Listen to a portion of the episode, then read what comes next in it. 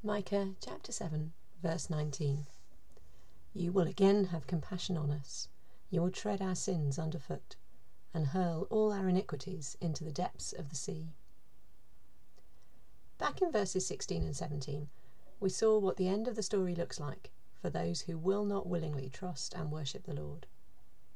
Today we see the opposite ending for those who cling to the Lord as Saviour and willingly identify as His people. And it's a total contrast. Those of us who are trusting in Jesus receive compassion. We're released from the penalty of our wrongdoing. All of our sins, failings, and wickedness have been taken away. It's so obviously a better ending that we might be tempted to congratulate ourselves on being the kind of people that God wanted to choose for his team, or perhaps on our great wisdom and forward thinking for having chosen this better future. We might get caught up in the us and them language that we see in these verses and think that we are the better people and they have only themselves to blame.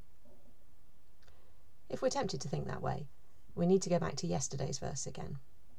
Verse 18 forms the bridge between the dreadful outcome for God's enemies and the wonderful outcome for his people. And what was verse 18 full of? It wasn't full of how much better and wiser we were. It didn't describe what we did to escape the judgment we deserved.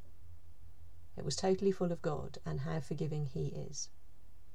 If it wasn't for the fact that God is by nature merciful to the undeserving, we would still be carrying our own iniquities, and we would be being trodden underfoot along with our sins.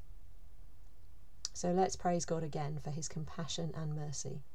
And let's ask for his help, never to look down on them, those who have not yet received the forgiveness that we enjoy, but instead to commit ourselves to sharing with them the good news of God's mercy in Jesus.